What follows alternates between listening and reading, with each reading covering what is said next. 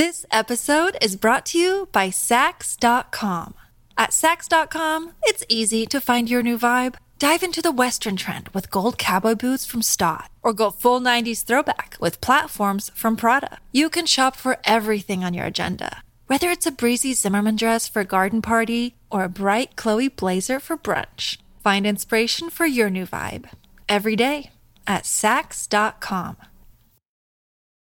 Your brain needs support, and new OLLY Brainy Chews are a delightful way to take care of your cognitive health. Made with scientifically backed ingredients like Thai ginger, L-theanine, and caffeine, Brainy Chews support healthy brain function and help you find your focus, stay chill, or get energized. Be kind to your mind and get these nootropic chews at olly.com. That's O L L Y.com. These statements have not been evaluated by the Food and Drug Administration. This product is not intended to diagnose, treat, cure, or prevent any disease. Look, Bumble knows you're exhausted by dating. All the must not take yourself too seriously and 6 1 since that matters. And what do I even say other than hey? well, that's why they're introducing an all new Bumble with exciting features to make compatibility easier, starting the chat better, and dating safer. They've changed, so you don't have to. Download the new Bumble now. Welcome to the New Books Network. Hello, and welcome to another episode on the New Books Network. I'm one of your hosts, Dr. Miranda Melcher, and I'm really quite excited to talk about this book in this episode today. Uh, the book is titled The Dress Diary of Mrs. Anne Sykes Secrets from a Victorian Woman's Wardrobe. Um, the book has just come out in 2023 from Penguin, um, and it's written by our wonderful guest today, Dr. Kate Strasdin telling us all about the hidden fabric of a Victorian woman's life. Now, literally, the book is about fabric um, from this amazing artifact, I suppose, Kate, that you found um, that you then take us through this multiple journeys on in the book to help us understand literally what these pieces of cloth were, and more broadly, what it tells us about Anne Sykes's life and the life of women like her in this Victorian period. So, this is very much a sort of transportive book uh, that takes us to a lot of fun places. So, I'm curious and excited to see where our interview will go. Kate, thank you so much for being here. Oh, pleasure. Thank you so much for having me. It's great to be able to, to share Anne's world with more people now. Before we get into Anne's world, though, maybe we could get a little glimpse into your world. Um, so, if you could please start us off by introducing yourself and explaining sort of how you came to write this book. Sure. Um, so I have been a dress historian for uh, oh a good a good number of years now. I started off as a in museums actually, so I think that love of the artifact and what material culture can say, what inanimate objects can actually convey and and offer, has been part of my life for a long time, and so the opportunity to actually study this this amazing scrapbook in detail and try and make it reveal its stories became just the most amazing quest. It was quite unexpected, uh, oftentimes just in ways that I hadn't even anticipated. Uh, and um, those lives that that kind of really came out were were quite something. So yeah, starting from that kind of academic, but um, certainly from my point of view, the museum's background just made those swatches of fabric really come alive in lots of different ways. So, obviously, a scrapbook, as we use the term today, um, doesn't sound like kind of a book that has a bunch of pieces of cloth in it. Um, that's not really what we think of. Um, so, could you tell us a bit about kind of what this artifact actually looks like and to what extent it's unique? Yes, so it comprises over 2,000 swatches of material in that have been pasted into a book that is just over A4 size. It started life probably about an inch, inch and a half thick. It is a marble covered, marbled paper covered volume. So a bit like a kind of accounting ledger, I suppose, with a red paper, uh, red leather spine.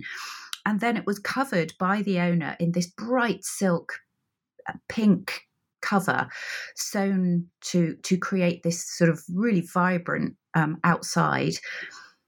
And then the keeper of it filled it with these swatches of fabric. And so the book has just got fatter and fatter as as the years passed and as she pasted in all of these swatches and they cut they range in size from some just a couple of inches across to perhaps some that are larger say five or six inches and often cut into octagonal shape. So it's a little bit, bit like seeing photographs that have been stuck into photo corners. It's it's just kind of cut the corners off. Uh, so they've been they've been fixed in in this very specific way with captions written a, above each one, and uh, that is how it came to me completely anonymously there's no indication at first glance about who the keeper was. And it just was this unique, there's very, very few of these objects left. There's one in the Victoria and Albert Museum from slightly earlier, from the late 18th century. But this is a kind of uniquely 19th century example. And is it unique in that there weren't other ones like it ever, or did it used to be common and we've just not kept them? I think the latter. I think it was a practice that probably more women did actually uh, did enjoy and there are there are some additional types of object like this in the in the US. I found about six or seven volumes in in uh, various collections in America, and so I think it probably was more common. But I think, as with so many other objects that women created that might be perceived as sort of domestic artifacts, they were often not valued. And so at some point during their uh, the uh, the second life after their creation, they they have either been thrown away or cut up. And so I think its survival is is rare, but not necessarily its creation. So to pick up on something um, that you sort of mentioned that I'd like to make a bigger deal of, uh, because from a methodological point of view, this must have been a mammoth task. Um, you were given this and you weren't told who wrote it, um, whose book it was. No. So, and yet, obviously, in the title, we do know it's the Diary of Anne Sykes. So, who was Anne Sykes and how did you find her? Well, this is this was one of those things where uh, the, the kind of the devil was in the detail. And I really had decided from the outset that I would start to do in, in just a sort of empirical, methodical way decoding the captions. And so i bought this I, I, it was a very i did it in this kind of very romanticized kind of fashion. I bought um, a leather bound volume um, in tribute to whoever had been the keeper then unknown and started to transcribe each page. So i wrote at the top uh, you know, folio one, and made a record of how many swatches were on each page, what the fabrics consisted of, so whether they were wool or cotton or silk, uh, whether it had a pattern, and then what the corresponding caption on each swatch was so that it gradually built up. And there's over 400 pages so it was no no small undertaking. But by that sort of very methodical process of of just detailing each of the any small detail really on each page I eventually managed to find uh, the the one and only time that the keeper identified herself because all of the swatches had been written in the third person, which was really fascinating. It sort of created a, a distance in a way. It was like she was offering this snapshot of her world, but without making it too personal. So there was only one time that she did actually identify herself, and it's it kind of happened by accident. I wonder if she, if it was sort of incidental to the rest of her endeavours, and she just wrote above one swatch. Um, Anne Sykes' dress, May 1840. And then it said uh, next to it in very small writing, the first dress I wore in Singapore. And thanks to that singular moment of of uh, sort of waving from the page, that was the swatch that just unlocked the entire volume. Because then with that name and and then being able to start to piece together other names relating to it i was able to find her and it became really methodologically more of a genealogical search then because i was able to track her and her husband and relatives through the census records. And that's when it all just began to unravel. So, for you, obviously, figuring that out um, was the end of rather a lot of work and then prompted even more work once realizing it. Um, but thankfully, readers of the book, we know who she is um, from the beginning. So, who was Anne Sykes? Where, where is she from? What years are we talking about? Anne was born in 1816 in Accrington in Lancashire. And she was born to a family who was, even at that point, very very comfortable. Her father was a man named James Burton. He had been instrumental in a variety of textile technologies in the in the 1820s, particularly uh, relating to cotton printing, calico printing, and then he moved into the cotton spinning industry. And by uh, by the 1830s, he had become a prominent cotton spinner and had opened mills around the town of Tyldesley in Lancashire. And so he was really at the heart of that textile, that, that huge sort of juggernaut of, of industry at that point. And that was the world that Anne was born into, this very comfortable, emerging industrialist who, who was forging his way with a, a number of different cotton mills. And so textiles were, were at the heart of her life from the very beginning and not just her life. Um, one of the things that I found so fascinating about the book and your description of it is that it's not just swatches from her clothes, but her sister, sister in law, nieces, friends. Um, it illuminates really this whole world of women and kind of what this particular class, what this particular group of women's lives were like. Um, and you then use that to kind of tell us about those lives and what it would have been like to be any of those women rather than make i mean it's not really in some senses just a biography of this one person um was that tricky to write or did that sort of come naturally well, it's interesting. Yes, you're right. I think it became more a biography of the object and then the people that were included within that. I think Anne maybe saw it as something of a of a kind of autograph album in a way, in that she was gathering these scraps from the women in her life that she encountered at, at, different times. So some of them were a constant presence, as you say, some of them were her family members, and others were acquaintances that she met at different stages of her life and, and were quite fleeting, fleeting inclusions. So they are the women that very often don't find themselves in the history books or find any kind of research uh, conducted into into their lives because they didn't leave many traces. And I think that's what I found so fascinating. So it was what I decided to do was to start with. I, wanted to see how many women I could actually discover something about because over a hundred names, different names in the book, and they are predominantly women. There are a few men, but not many. So out of over the hundred different names, I decided that I would try and see if I could find perhaps 20 or 30 where there was enough to actually uncover something about their lives in the records, be it census records or other forms of, of documentary evidence. And then against those names, when I had found those names, I mapped the themes against them. So, for example, uh, um, Anne's niece, Charlotte, who is figured prominently in the book, many of the swatches associated with her were made from printed cottons. And her father was actually a designer in a calico print works and so it seemed uh, it seemed to make sense that that chapter should be about charlotte's life but at the same time the evolution of of the calico print industry at that time similarly with an, another character. Um, I call them characters. I do feel like they're kind of characters, but another lady called Hannah Kubra, who was Anne's bridesmaid and very good friend, she had sent swatches to Anne of the clothes that she wore when she was in mourning for her mother. And so that chapter became about Hannah Kubra herself and then the, the various complex kind of mourning etiquettes around the 19th century. So it just sort of evolved really in that way that that women correlated with with kind of central themes to their lives at that time. Mm.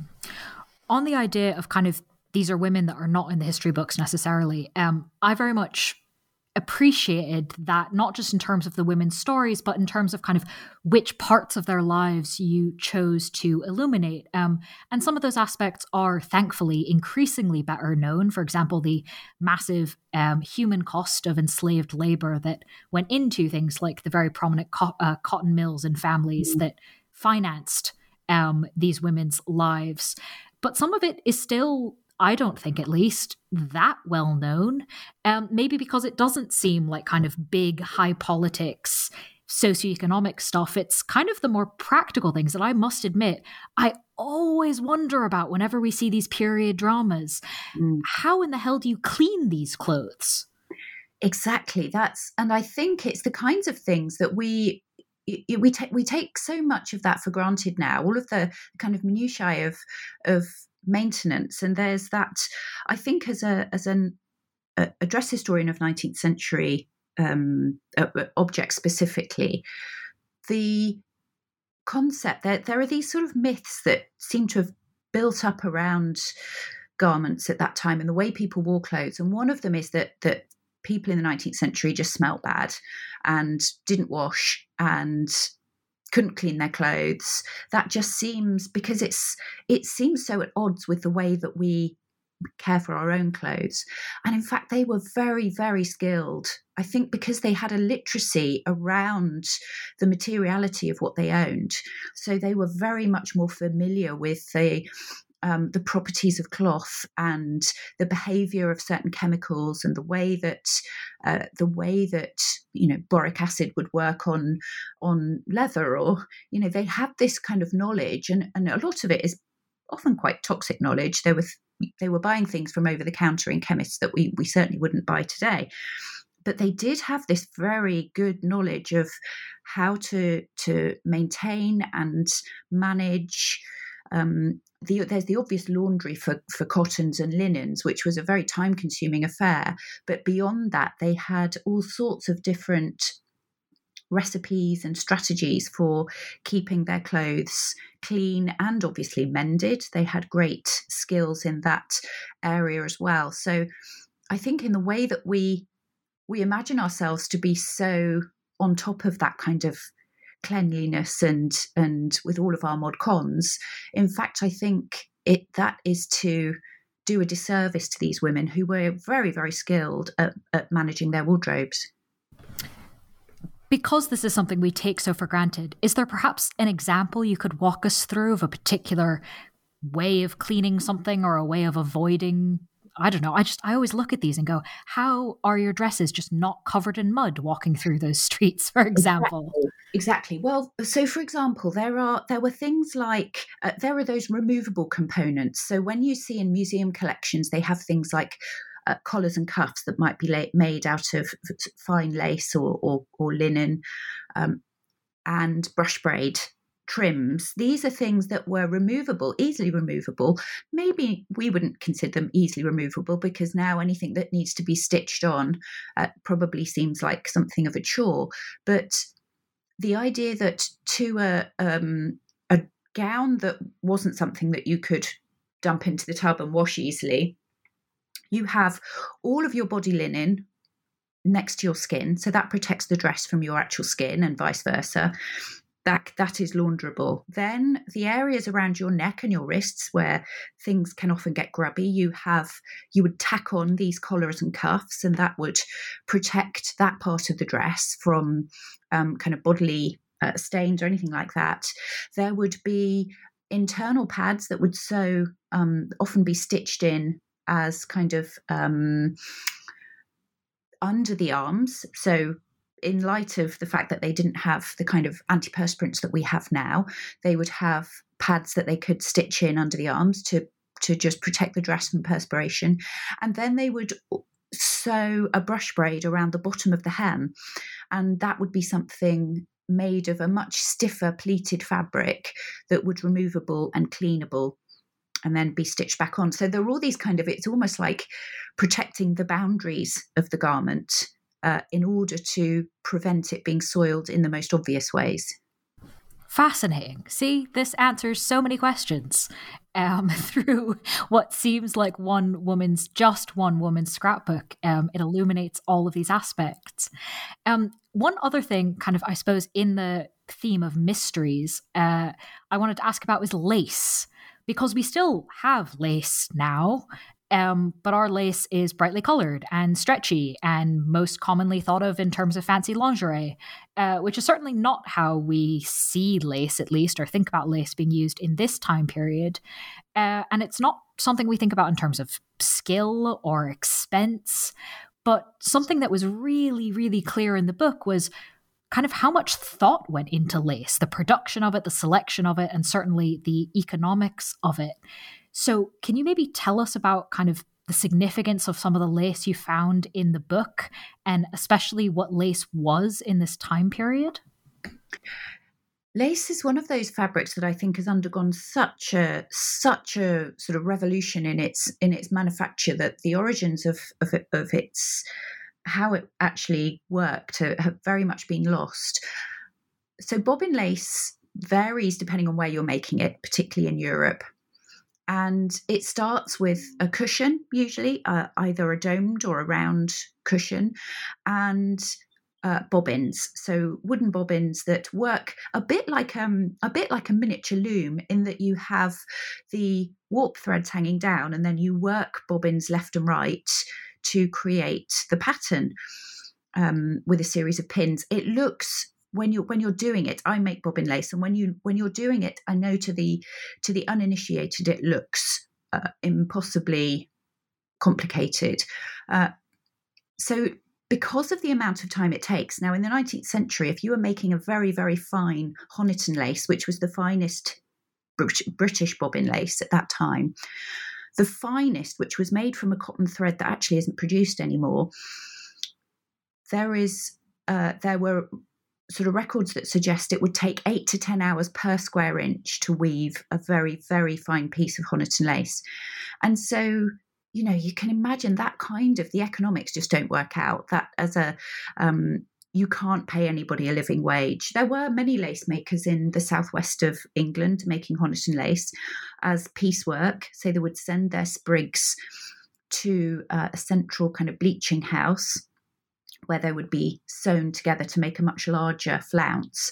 But it was very low paid work and it produces this fabulously expensive cloth.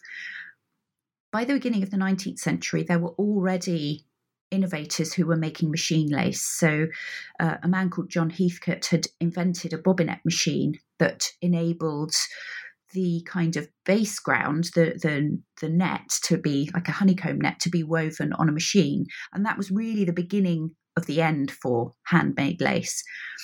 Um, although the machine lace was very expensive to begin with, it gradually the price came down, and uh, hand lace makers sort of gradually went out of fashion. But for a very long time, it had been fabulously expensive just because of the time it took to make and the sort of cobweb, really, of patterns that it created. So it's a, it's a special fabric. And I think today there are many people who make lace, but it doesn't serve as a practical, fashionable cloth now because it, it's just too labor intensive. And so, how would this change, given that this change was happening right when Anne was living, purchasing cloth, making dresses, etc.? Um, how would this change in how lace was made have impacted her and her circle? There are there are a number of lace samples in the album, and they are a mix. In fact, so you're right. It's right at the transition of of there are some pieces that were made by hand, and you can tell this by the fact that they are not always even. You know, handmade handmade lace has anomalies and and individual kind of idiosyncrasies to them, whereas machine lace is almost perfectly regular. So there's a mix of different pieces it varied in quality, and so you could buy slightly cheaper handmade laces, uh, and they they were prized because lace could be used to retrim things. So you could take, for example, you could take the trimming from a handkerchief and attach it to something else. You could send um, a, li- a, length of lace to a friend as a small gift, and so it acted as a part of this back and forth, this transactional kind of friendship. Uh, it, it, was a, a, an easy way to connect people because it was something ephemeral but valued at the same time. So you do see it in the album, but yes, it's that real mix of of hand and machine, it's right on the cusp of this transition. Well, Anne was also at uh, the cusp or the forefront, really, of other transitions in um, cloth that you talk about. And this, in a lot of ways, seems to go back to kind of where she's from and what her family was involved in. Um, and of course, this is like massive patterns and prints, especially um, on cotton. Uh, you described, uh, I remember some of the patterns you described as goodness, imagine what that would have looked like for a whole dress. That would have been rather a lot um, to have that particular pattern. So clearly, clothes then, um, this is obviously a massive oversimplification, but just like now, kind of what colors you wear, what cloth you wear, all that sort of stuff um, has meaning and has indications of interests, socioeconomic status, um, kind of where you are on the cutting edge is very much true of today's clothes. What did things like wearing silk or wearing cotton or wearing printed cotton, what sorts of indications did those different kinds of cloths have at this point? It is as true then as we as as you say as we as we experience dress now that the idea of um, using dress to kind of it's codified in so many different ways.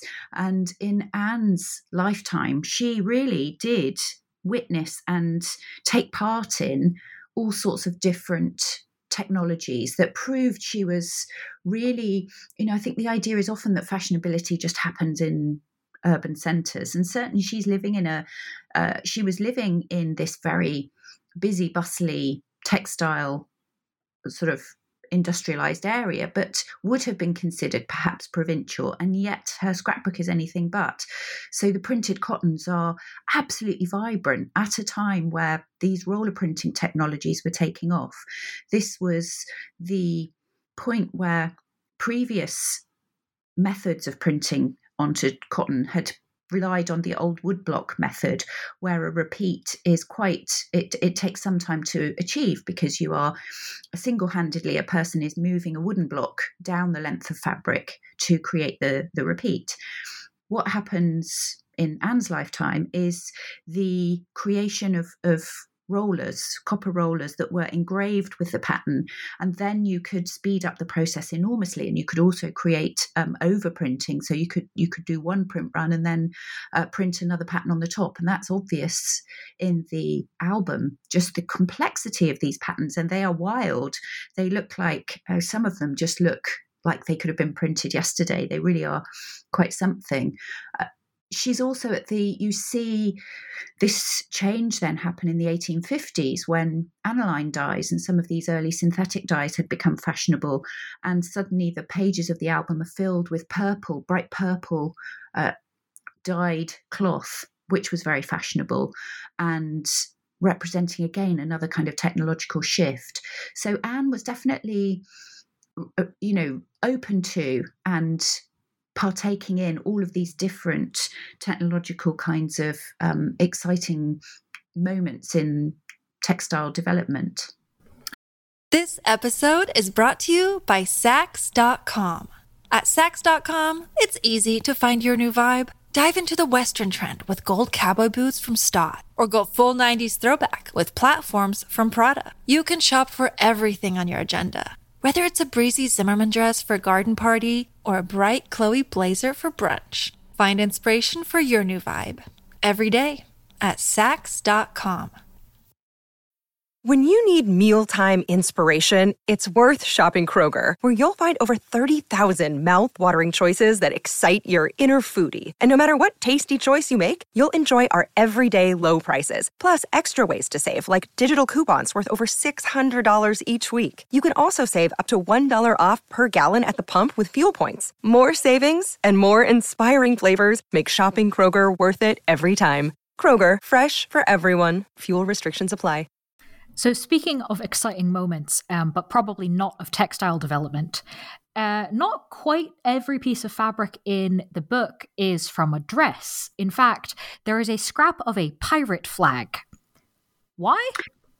I know that's that's the one that um, absolutely took my breath away when I found it because it just out of nowhere. And I think what I loved is that it's on the same page as a, a, as a swatch from a pair of Adam's birthday slippers. So the the kind of juxtaposition of these two things it kind of sums up the whole book really. Um, Anne and Adam, her husband, moved to Singapore in 1840. Adam was a merchant, and was given the job of heading up operations for his firm in the region.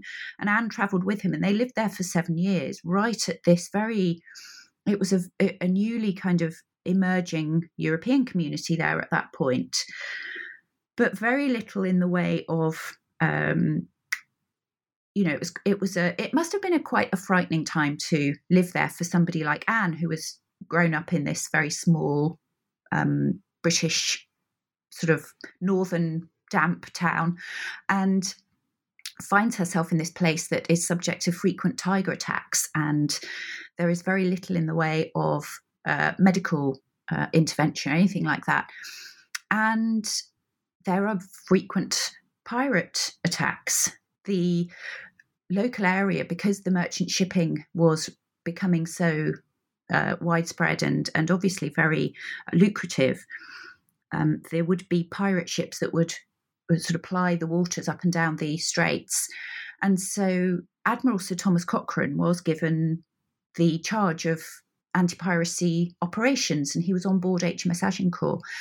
So it was quite, once I had this, the caption actually reads part of the pirate flag taken by the Admiral in 1845. And so I was able to track down the Admiral in question.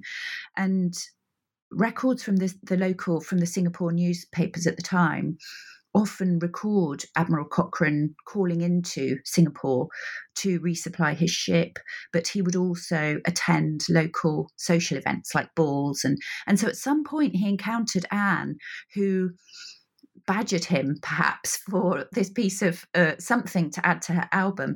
And, and he gave her this little swatch of red flannel.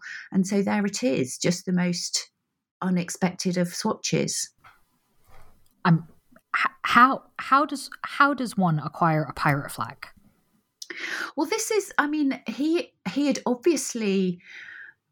I, I can't imagine that he was by all accounts he was a he was quite a a pompous character and so at one point at some point when he had he had captured this pirate ship one of the pirate ships and and taken their flag and it's red flannel which actually means no quarter given as as in in pirate flag kind of semiotics it's a pretty terrifying um, example because the idea of the red flag was no mercy.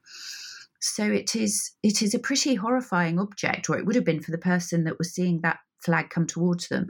So at some point after the admiral capturing that flag and and he had obviously kept it as a i guess a record of his uh, achievement he agreed to part with this little swatch of it to to give to this this lady from Lancashire. And um she I yes I wonder what she had thought of that. It's a it's such a remarkable kind of thing in what looks like a very ordinary piece of of red wool.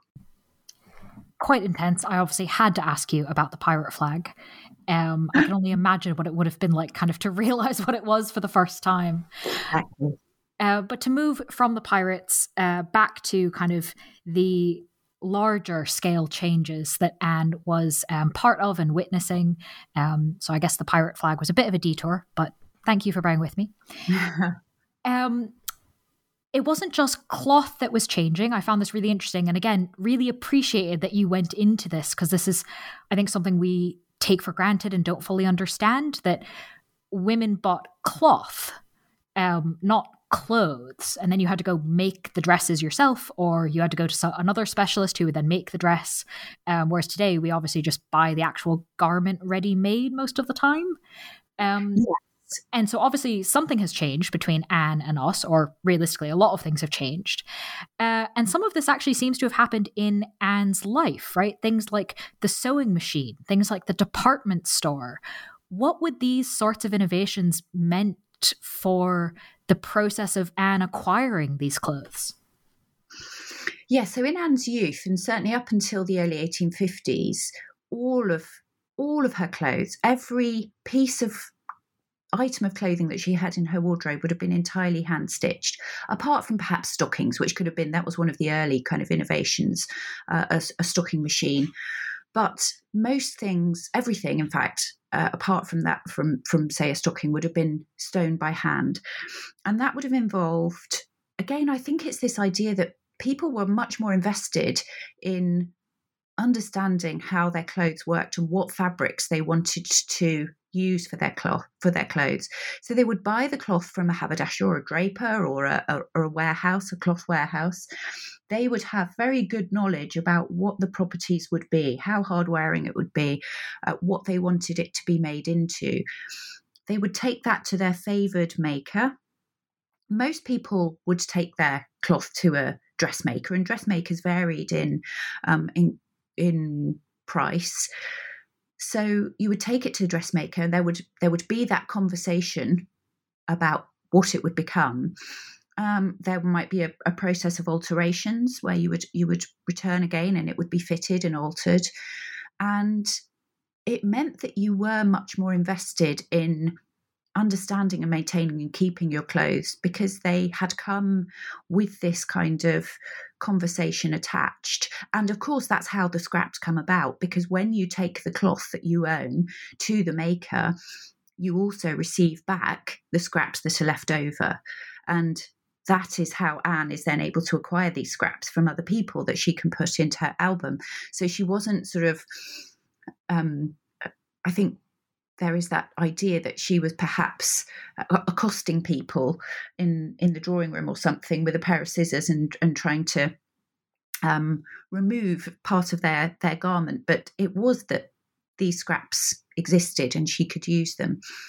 But certainly from the 1850s onwards the sewing machine meant that there were things could be made more quickly for for certain. And and really the advent of the sewing machine and then uh, the the department store meant that increasingly the idea of uh, mass production, not as we know it now, but certainly the concept of of making something that's partially ready made that might only need a, a, less complex fitting starts to develop, and you can really see the origins of of how we observe fashion happening now or the or the garment industry being this very very fast paced it all starts to develop from the mid 19th century onwards.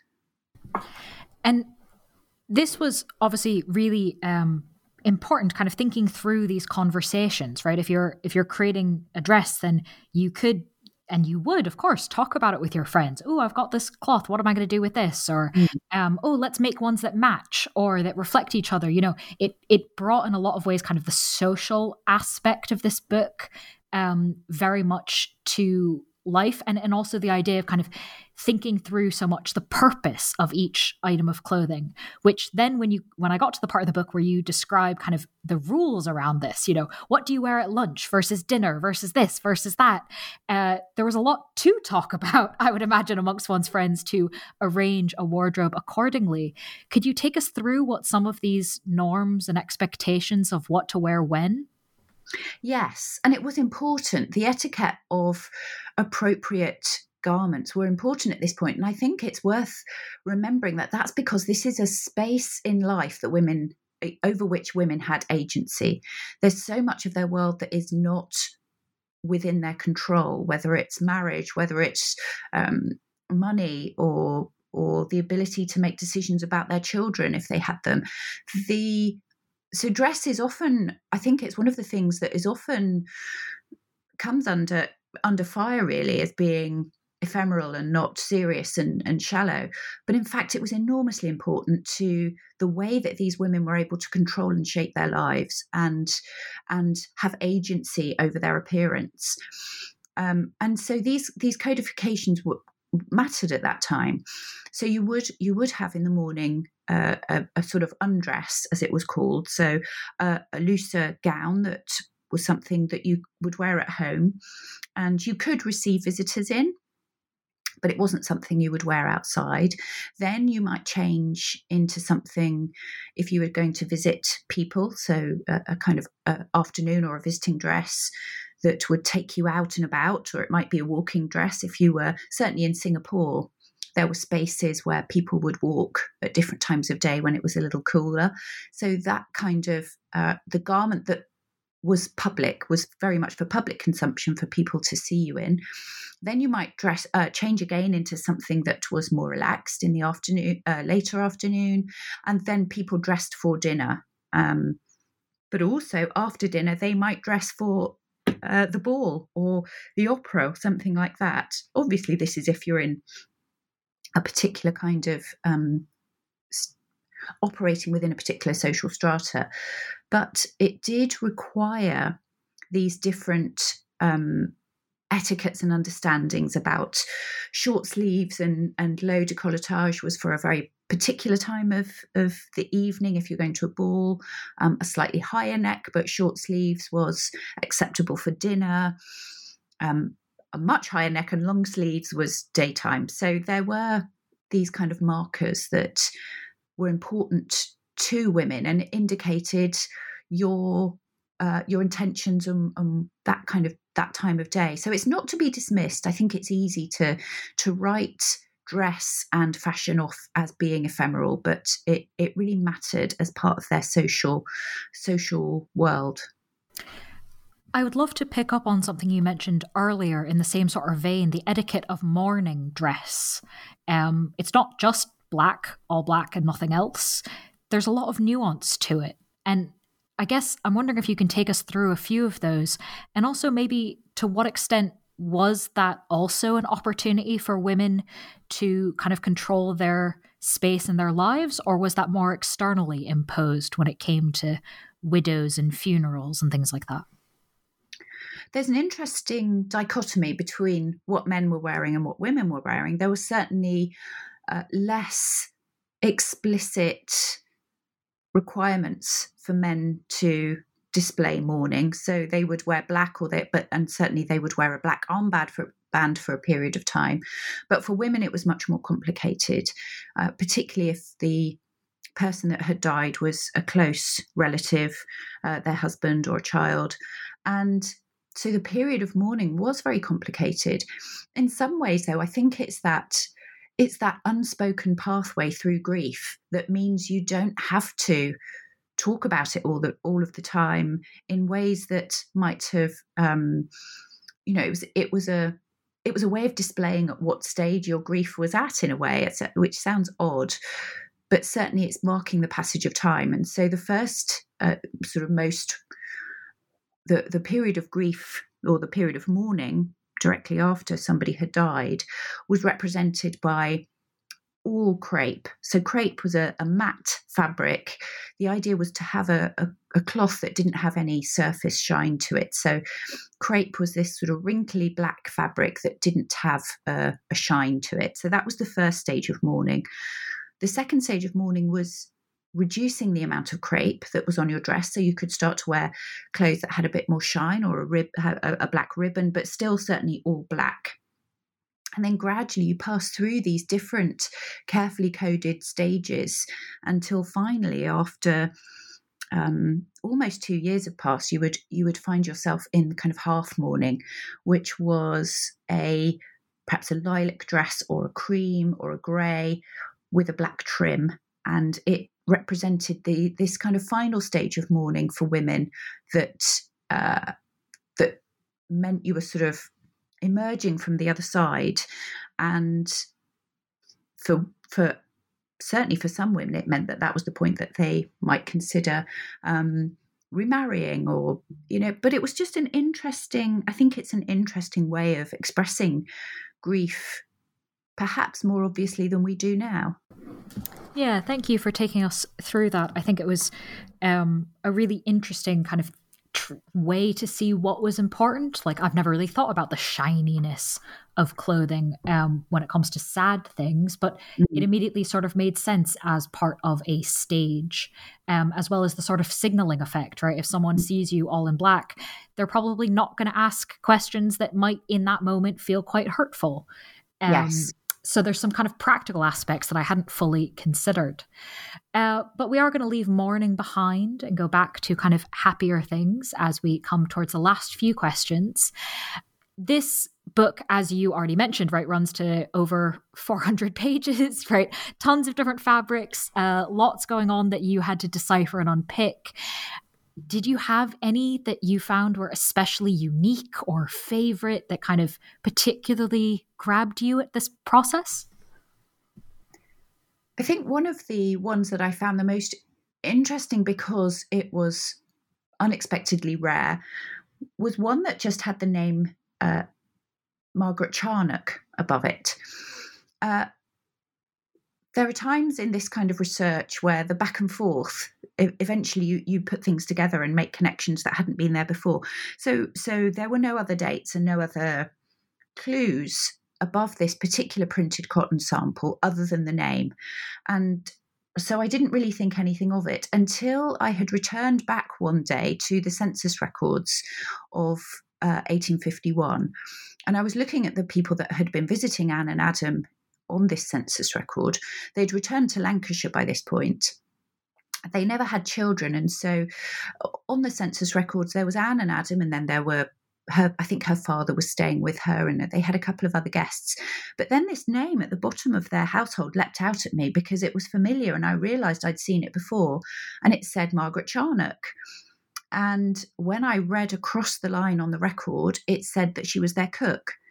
And that made this swatch in the book very unusual because records of working class dress are, are, very rare. Certainly, the materiality of working class dress is very rare, partly because it, it was never something that museums would have collected in the 19th and early 20th century. It wasn't, it didn't really fall into the kind of um, decorative arts remit at that point, whereas now it definitely would but also because it would have been worn to the extent that it would perhaps eventually have, have entered the second-hand market and perhaps further and further along the process would have ended up as, as a kind of rag and being turned to pulp.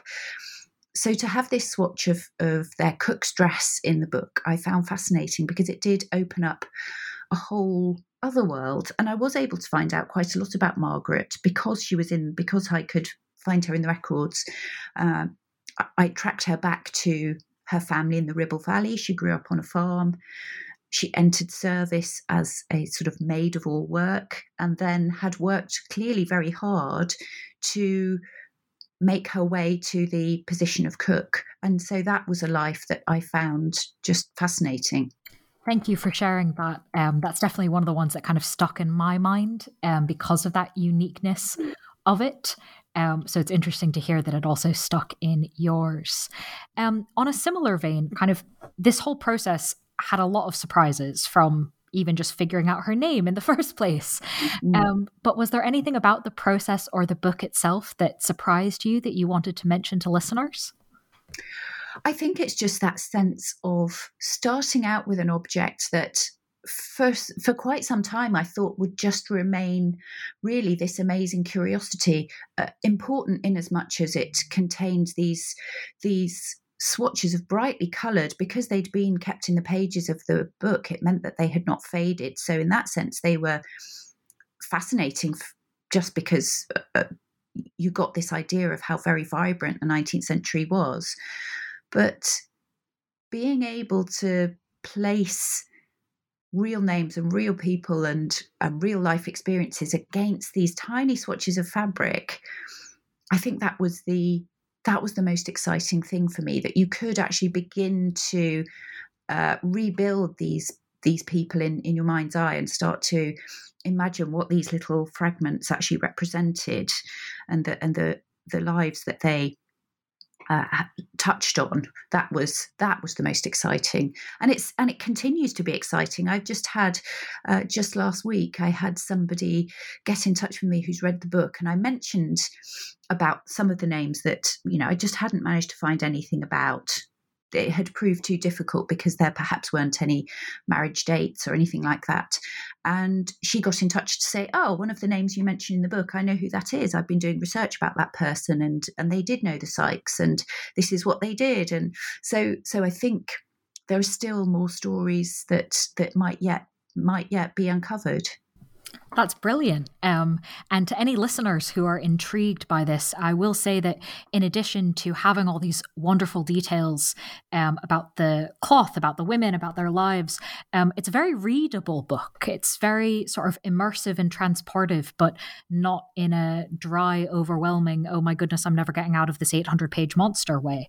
Um, so well, that was always my intention. So I'm glad, I'm glad that that, that has come across. Thank you. Yes. Well, so if there's any listeners who are intrigued, perhaps, to investigate these details further, um, they should, I think, find this quite an enjoyable process. Um, but before I wrap up reminding them the title of the book and all those other nice things, uh, is there anything you might be working on uh, next, whether or not it's a book, whether or not it's about dresses, that you'd like our listeners to be aware of? I do. Um, I'm I'm about to start a new research project that's that's looking at again. I realise a lot of my research over the years has been about hidden women.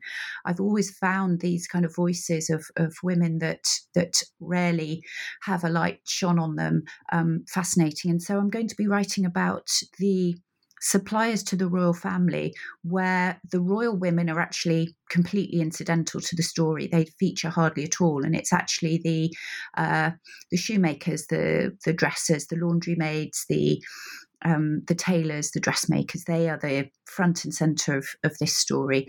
And um, yes, yeah, so I'm looking forward to getting getting going with that. Well, that sounds very exciting. Um, if that becomes a book, do let us know. We'll have you back and you can tell us all about it. Thank you. But in the meantime, while you are off investigating uh, the intricacies of that life, listeners can read the book we've been discussing, again titled The Dress Diary of Mrs. Anne Sykes Secrets from a Victorian Woman's Wardrobe, um, just out in 2023 from Penguin. Kate, thank you so much for being with us on the podcast. Thank you for having me. It's been lovely to chat with you.